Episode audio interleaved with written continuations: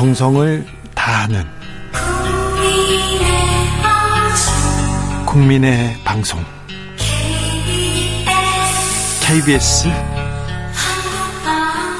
주진우 라이브. 그냥 그렇다고요.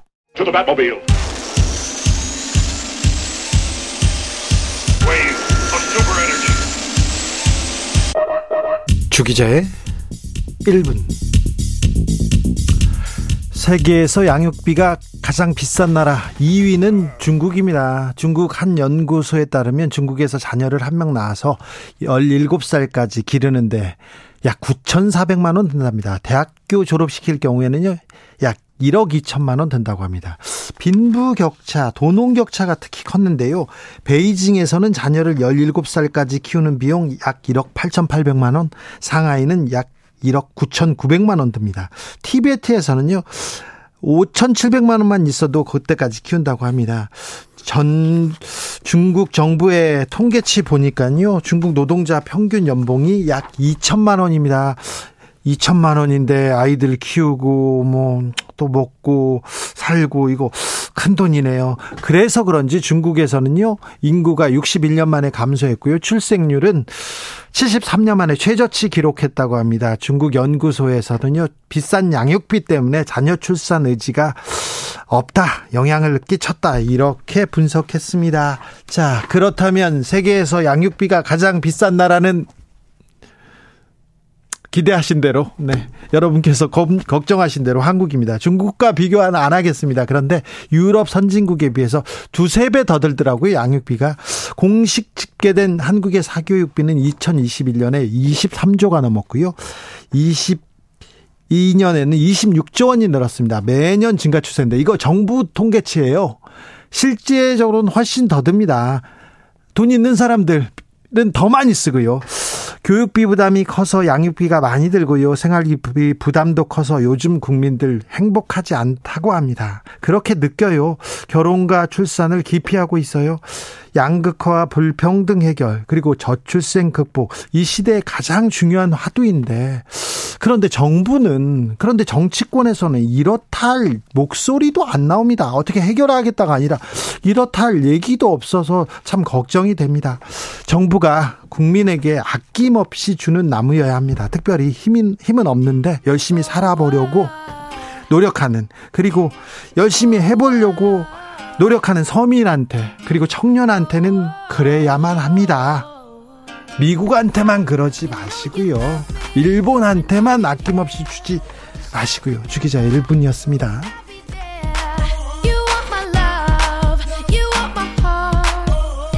저스틴 비버 Baby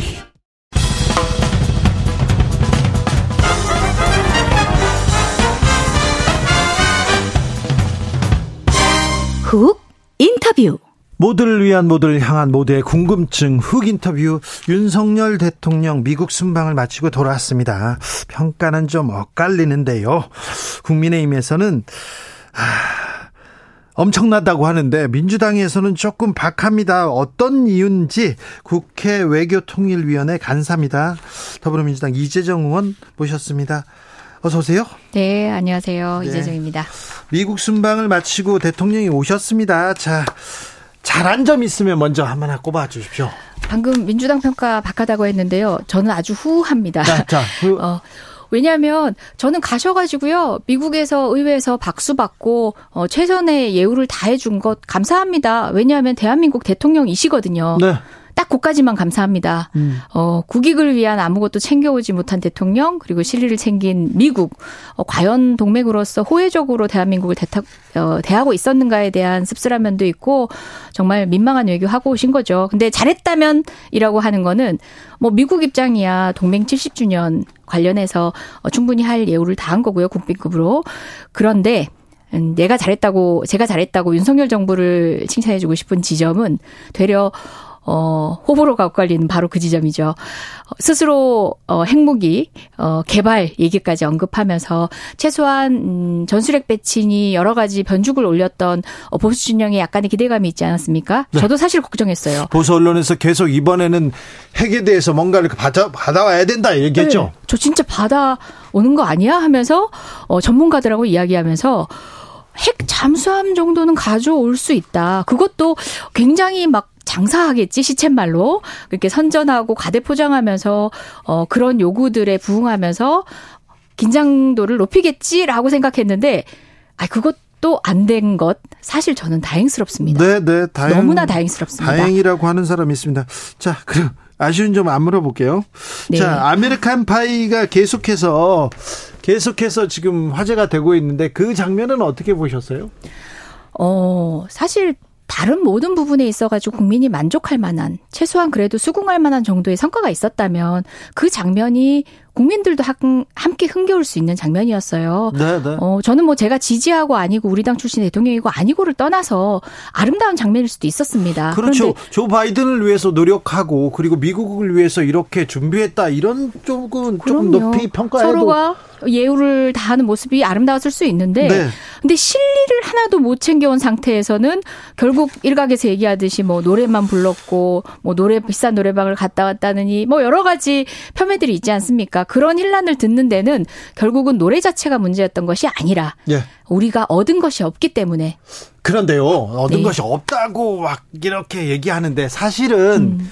음, 이번 미국 순방 전까지는 우리가 미국한테 투자도 많이 해주고 많이 뭐 해주고 그런데 뭐 좀 뒤통수도 맞기도 하고 그랬는데 네. 이번에는 대통령이 국익을 위해서 목소리를 좀 내고 뭔가를 받아와야 할 때요 때라고 그렇죠. 봤는데 왜 그렇습니까? 이번에. 어, 근데 출발하시기도 전에 기대를 접는 여러 가지 발언들을 하셨어요. 어, 그 IRA법이나 반주택법 관련해서도 사실 우리의 국익을 위한 어 선거 이후에 노력을 하겠다는 미국 측의 메시지가 있었음에도 불구하고 어떤 성과도 우리는 들어본 적이 없었거든요. 그랬잖아요. 어떤 노력 들어본 적이 없었거든요. 그런데 대통령이 가기 전에 먼저 얘기하십니다. 배터리 산업에는 이득이 된다. 다시 이야기해서 자동차 산업의 불이익쯤은 감수해도 된다라는 얘기로 읽혔습니다. 그 얘기는 어, 협상을 하러 가기 전에 이미 마지노선의 만족치를 어, 그 정도 수준에서 깔아버리고 간 거 아닙니까? 어, 협상의 대상 외교 당사자인 미국으로서는 어, 어떤 노력도 할 수, 할 필요가 없는 거죠. 그리고 우리도 대통령이 저 마음으로 미국끼리 올랐는데 어떤 성과를 가져올 것인가. 이미 성과 없음을 스스로 자인했다. 초반부터 그런 생각했었고요. 그뿐만 아니라 그 우리 도청 문제도 사실은 어느 정도는 어, 미국의 사과 정도는 받아왔었어야죠. 그러니까 애둘러 사과라도. 그런데 동맹 70주년에 어, 그 문제에 대해서는 이런 방구에 말도 못하고 비단 정상회담 분위기를 뭐 망친다라고 생각한다면은 둘러서 시기를 둘러서라도 미리 얻어낼 필요도 있었거든요. 그 뭐, 어떤 스킬도 발휘하지 못했어요. 그러니까요. 지혜롭게 뭐뭐 뭐 대국이 세계 자유와 경제를 선도하는 나라에서 왜 그러냐 이런 식으로 다른 얘기 할 수도 있잖아요. 오, 그것도 그렇죠. 물론 스킬이죠. 아니 근데 그런 어, 질문 기자들의 질문에서 이런 대답을 할 수 있는 기회가 있었는데 전혀 준비가 안 된 것처럼 보여서 맞습니다. 되려 안타까웠어요. 민망하게 외신 기자들에 의해서 그런 지적들이 나왔습니다. 네. 친구한테 그래도 되냐는 얘기도 했었고요. 네. IRA 이야기 등등 우리가 정부에서 먼저 언급했어야 될 얘기가 외신 기자 그 국내 정치에 더 관심이 많았을 외신 기자들에 의해서 나왔거든요. 정말 민망한 거였고요. 그리고 많이 지금 회자되지 않는데 사실 그 저희가 한국형 원전 수출이라든지 그리고 실제 그 체코에 수출되는 부분과 관련해서는 관련된 어 저작권 문제가 아, 지재권 문제가 미국하고 지금 소송 중이에요. 네. 그런 상황에서 대통령이 해결하고 왔어요. 미국 측 손을 들어주고 왔습니다. 정말 민망한 일이거든요. 원전 수출 수주에 대해서 그렇게 홍보하고 자랑했던 보수 정권인데 그 부분의 국익도 놓치고 왔습니다. 뺏기고 왔습니다. 어, 하버드대 연설에서 윤석열 대통령 워싱턴 선언에 대해서 굉장히 어, 어 강조했습니다. 나토보다 더 실효성 있게 일대일로 맺었다 이런 얘기를 했는데 이건 또 무슨 얘기입니까? 그러게요. 어, 나토 나토의 전술핵 배치와 지금 워싱턴 선언에서 어, 드러난 내용은 다르다라고 백악관조차도 얘기하고 있는데도 네. 불구하고 네, 핵 공유 아니다 네, 계속 주구장창 어, 그 프레임 안에서 이야기를 하고 있는 거고요. 정말 저는 물어보고 싶어요. 지금 대, 최소한 최소한 이 정도 노력을 미국이 해주지 않으면 않으면 향후에 NPT 탈 때도 할 수 있다라는 사전 전제로서의 어떤 포석을 깐 거다 이런 식의 또 해석도 하더라고요 정부 여당에서는 근데 말이 안 되는 게 그러면은 NPT 체제를 어, 벗어나면서 미국 너 전에 우리한테 이 정도 해주기로 했는데 이번에 우리가 NPT 탈퇴한다 그럴 때는 안말마 한다고 해서 NPT 체제 탈퇴로 인한 어, 자체 핵무기 개발에 진짜 상황에 접어든다면 가정을 하자면 어 무역 제재, 그러니까 대북 제재 하듯이 생각을 해보세요. 유엔의 그런 제재에 미국이 동참 안 합니까? 이거는 현재 국제 질서나 NPTC가 만들어진 다자간의 공고한 약속들 그리고 또 소위 P5라고 하는 핵을 가지고 있는 다섯 나라의 이해관계 등에 대한 이해가 없는 건지 애써 모른 척 하는 건지 어, 불가능한 레토릭을 지금 국민한테 포장하고 있는 겁니다. 한미 정상회담은 끝났습니다. 그런데 숨가쁜 외교전 계속해서 흘러갑니다. 기시다 일본 총리 방한설 바로 나왔어요. 네. 자, 일본과의 관계는 어떻게 해 돼가고 있는 겁니까? 어, 지금 이제 방한설이 나왔는데 제가 또 외통이지 않습니까? 네. 실제 예, 방한하실 것 같습니다. 어, 지금 언론에 예고된 날짜에. 음. 그리고 실제 어 일본 에서 열리는 G20 전에는 어 캐나다 그리고 독일 총리도 어 우리 한국을 들렀다 가는 일정이 예정돼 있다고 합니다. 네. 이 상황에서 어 다자 외교의 폭을 넓히면서 사실은 어, 한미일이라는 그 공고한 협력 질서가 가져올 수 있는 신냉전 구도에 대해서 경계해야 되는 게 이 기회를 활용하는 대한민국의 외교거든요. 그런데 지금 우리 정부는 오로지 한미일 올인 예. 그게 너무 문제라는 거죠. 특히 지금 어 사실 바뀐 것도 없는 핵 전략 가지고 네. 중국도 흥분하고 있고 러시아도 자극하고 있고 북한도 자극하고 있습니다. 어 이렇게 실리 없는 보통은 실리가 있는 곳에 명분을 가져가는 것이 어 정치고 외교거든요. 네. 근데 실리도 없는 곳에 명분마저 잃는 방식으로 외교를 하고 있는 거네요. 근데 한미 동맹은 거기까지는 좋아요. 70년간 음. 우리가 동맹을 어 가져왔고 공고해 왔고 좋습니다. 근데 일본은 잘 모르겠어요. 왜 군사적으로 이렇게 묶여야 되는지 또 왜 일본 일본을 위해서 일본한테 막 줘야 되는지 모르겠습니다. 네, 냉전 시대에 있어서는 동맹의 이익이 우리의 이익으로 바로 이어갈 수 있는 어떤 그런 이해관계적인 상황들이 있었어요. 일본의 근데, 이익이 우리의 이익은 아니잖아요. 그렇죠. 미국의 이익도 우리의 이익이 아닌 아니죠. 게 자명하게 드러난 상황에서 바로 일본 문제가 그겁니다. 미국의 이익을 동맹 질서로 강요당하는 게 바로 일본과의 관계 개선입니다. 조 바이든 대통령이 윤석열 대통령한테 일본과하고 관계 개선하고 과거사 그거 덮어줘가지고 고맙다 이 얘기를 나, 듣는데 자존심 상하더라고요. 그래서 그게 바로 어 미국의 이익이었던 거죠. 그 부분은 구분해야 돼. 물론 한일 간의 새로운 미래를 위해서 관계 발전을 위해서 꾸준히 투트랙으로 노력한 것은 문재인 정부도 마찬가지였습니다. 잘해야죠. 하지만 잘 원칙이 필요했다는 점에서 지금 이 지적을 하는 겁니다. 이번에 기시다 총리가 와서 이제 어, 뭐 과거사도 사과하고 또 화이트리스트 제재했던 것도 사과하거나 네. 이제 복원하고 또 다른 얘기도 하고 보따리를 많이 받아갔잖아요, 네. 지난번에. 네. 이번에는 좀 내놓겠죠? 저는 정말 그런 보따리를 풀어놨기 때문에 기다리지 못하고 재촉했던 야당이 민명한 상황을 제발 만들어 주시길 바랍니다. 그러니까 야당이 아 우리가 미안했다. 우리가 예, 예, 예. 우리가 조급했네. 인내심이 부족했다. 아, 그렇죠. 어, 우리가 먼저 통쿡에 양보했을 때 어, 세계 질서에 우리가 리더가 될 수 있다는 점을 우리는 미처 못 봤다. 라고 반성하겠습니다. 정말 어, 그런 장면이 펼쳐지길 바랍니다. 아직까지는 지금 아직까지는 지금 아낌없이 주는 외교를 하고 있어요. 네. 미국과 일본에 그런데 그 이렇다 할 만한 실리는 챙기지 못하고 있는 게 맞나요? 그러니까 저의 상식으로는 미국에 가서는 핵과 관련한 진전된 어떤 것들을 얻어오는 성과 때문에 제가 우려하는 한반도를 둘러싼 영내 긴장이 초래될 것이다라는 긴, 장을 하고 있었거든요. 저는 아니, 그러니까 그런 염려를 하고 있었는데 그것조차도 못 얻어왔잖아요. 아니 핵 관련해서 뭘 가져오면 사실 그거 더 걱정인데. 더 걱정이죠.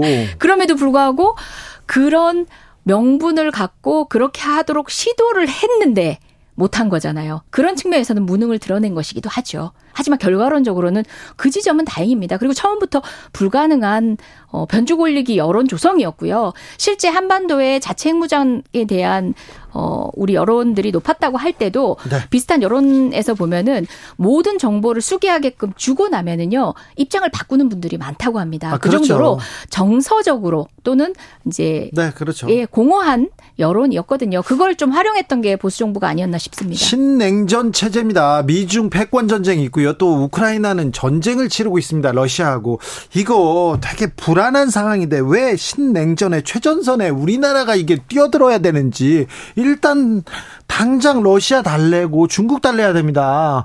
중국 지금 무역 수지 계속 나빠지고 있잖아요. 근데 저 얼마 전에 중국 코로나 이후에 최초로 중국을 방문한 의원이었는데요.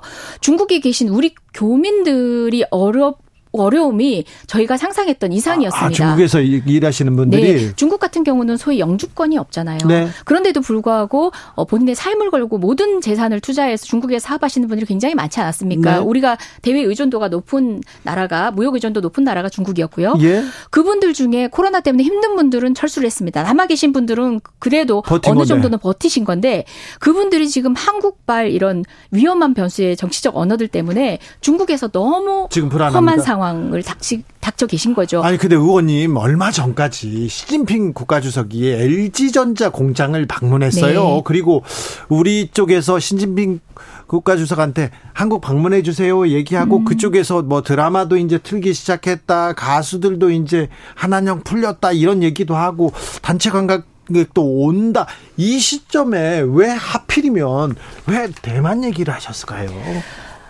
실리를 못 보신 거죠. 어, 명분을 중심으로 두고 실리를 내팽개친 건지 그렇다고 치기에는 명분이라는 것도 납득할 수 없으니까 더 참담합니다.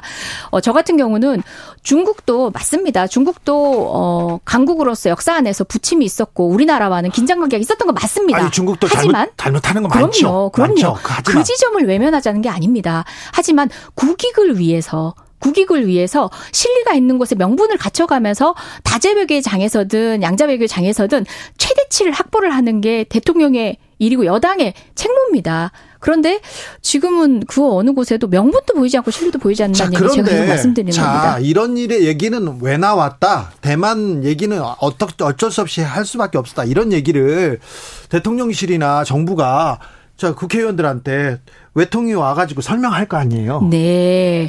저 외통이 얘기 또 하고 싶네요. 어, 보통 문재인 정부가 어, 국외에 나가서 국위 선양을 했다라고 외신의 평가를 받고 또 이제 대한민국 오면 설명할 거 아닙니까? 네. 하고 싶어 하면 네. 저쪽 당에서는 상임위를 안 하려고 회피를 합니다. 야당에서는. 아니 너희 또 너희가 한 성과들을 그냥 뭐 자랑만 늘어놓으려고 하는 거 아니냐고 외통위를 잡자고 하면 상임위를 안 열려고 했는데 이번엔 좀 반대 용국이에요. 이렇게 여당 스스로 자찬을 하고 싶, 있으면은 어 열어서 국민께 설명도 하고 홍보도 하고 납득도 시키고 시쳇말로 자랑도 하고 싶을 거 아니에요. 예. 근데 지금 어, 계속 상임위 개최를 하지 않으려고 하고 있어서 그것도 전 납득이 되지 왜 않습니다. 왜 국회에서 상임위 개최를 안 합니까? 이렇게 중요한 외교 현안들이 있는데 와서 성과를 좀 발표하고 자랑도 좀 해야 되는데. 제 말이 그 말입니다. 청와대에서 국매회의를 통해서 어 관련된 성과를 국민께 설명드리고 홍보하겠다고 하는데 네. 그 국민 중에 가장 중요한 그 대표자들이 모인 곳이 여의도입니다. 여의도 국회의 통상적인 소관 상임인 외통위 개최도 이렇게 힘든데 정말 그 성과라는 걸 국민하고 소통하고 싶어 하긴 하는가? 네. 평가받고 싶어 평가받고 받고 받아야 한다는 생각은 하고 있는지 모르겠습니다. 네. 오늘 저 사실 이재정 의원 인터뷰가 아니었어요. 네. 1순위는 어, 외통이 국민의힘 간사 김석기 네. 간사였어요. 김석기 의원이었는데 네. 일정이 있어서 못 오신다고 합니다. 그래서 저희는 국민의힘 그리고 정부의 순방 성과 널리 알리고 싶은 그런 생각이 있으니 네. 부디 좀 오세요. 저는 저희들은 저기 국민의힘 패널로만 다 채우고 싶은 사람들이에요. 저, 특별히 아, 저는 아, 그런 사람이에요. 그때는 저희는 섭외 안 하실 겁니까? 아, 네네. 일단 2순위였는데. 네. 자, 이재정 의원은 2순위였는데 김석기 간사가 안 하시는 바람에 했습니다. 먼저 했습니다. 국민의힘의 그 저기 어, 인터뷰 요청 드렸고요. 기다리고 있습니다. 자, 민주당 소식으로 조금 네. 가자고요. 아무튼 국회 상임위는 열고 열고 좀 심도 깊게 외교 현안을 이렇게 토의한 다음에 네. 성과도 얘기한 다음에 그걸 가지고 또 우리가 또 국민들한테 알리는 그런 과정이 필요한 것 같은데 상임위는 빨리 열어주세요. 네. 자, 민주당은 음, 비명계, 친낙계 박광원 의원이 원내대표 이렇게 당선됐습니다. 왜 그럴까요? 그 그렇게 평가하는 것도 사실은 큰 틀 프레임 안에서 보신 건데요. 그 뭐 유력 강력하게 이제 양강 구도를 보였던 홍기표 의원도 이낙연 대표님 체제에서 정책통으로 그 캠프에서 일하셨던 분이고요. 또. 예. 네. 그리고 실제 이재명 대표와는 뭐 최근에 어, 대면한 적도 없으신 분인데 네. 어 그런 프레임이 또 프레임으로 작동하기 시작하면 또 힘을 갖는 것 같아요. 근데 민주당 안에도 이런 프레임이 좀 있어요. 그럼에도 불구하고 박강원 원내대표가 가진 네. 또 성품적으로서의 특성도 있고 굉장히 유하신 분입니다. 그게 또 강점일 수도 있고 어떨 땐 단점일 수도 있겠지만 통합형 리더십을 통해서 당내에 분열된 정치 세력들을 아울러 달라는 기대치가 아니었을까 생각하고요. 그럼에도 불구하고 프레임이라는 게 또 갖는 외부적 외관이 있는 것 같습니다. 네. 최근에 보면. 네.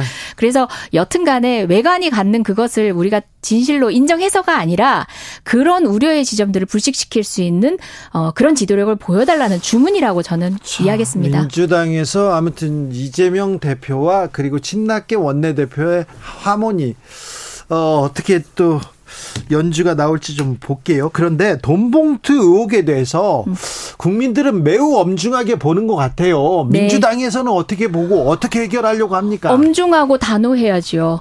음. 정말 이거는 어, 돈봉투의 문제가 아니라 이미 구태했던 어떤 정치 관행들이 축적되어 있다가 터질 거라고 봅니다. 그렇죠. 액수의 액수가 별로 안 돼. 이런 얘기 할 게 아니에요, 지금. 아, 전 그건 뭐 할 말이 못 됩니다. 네. 그리고 민주당 내에서 국회의원 줄 세우기 하고 전대 때마다 사실 어 시스템 안에서 그런 의견 형성이 이루어지지 않았던 그 구태한 제도부터 개선해야죠. 물론 이번 사안으로 드러난 책임자에 대한 어 정말 국민들이 납득할 만큼의 단호한 조치 저는 어, 더하면 더했지 이 부분에 있어서 망설이면 안 된다는 생각입니다. 근데 망설이고 있다고 보여져요. 외부에서 그렇게 보아진다면 그런 겁니다. 네. 아무리 내부적에서 구체적 어, 정의를 고려하고 있다 하더라도 외부에서 납득하지 못한다면 그건 부족한 겁니다. 네. 저는 그, 부, 그 부분만큼은 외부의 시선에 합당히 조치를 해야 된다고 생각합니다.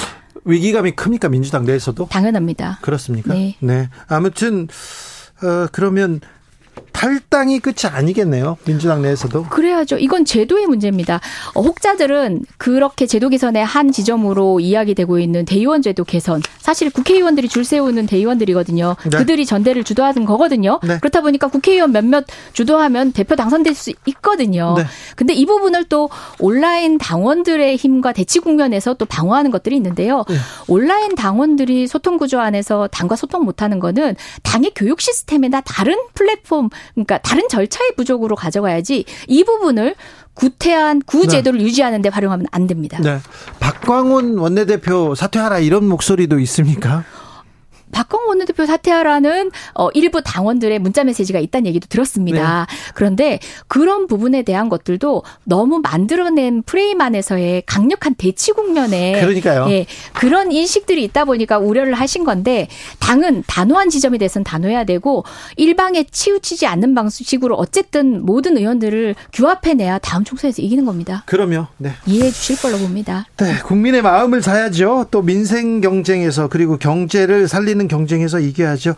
국회 외통위 간사 더불어민주당 이재정 의원 말씀 잘 들었습니다. 네, 고맙습니다. 국민의힘 측 반박 기다리고 있습니다. 어서 와서 반박해 주시고 어, 이재정 의원님의 얘기에 대해서도 또 논평해 주시기 바랍니다.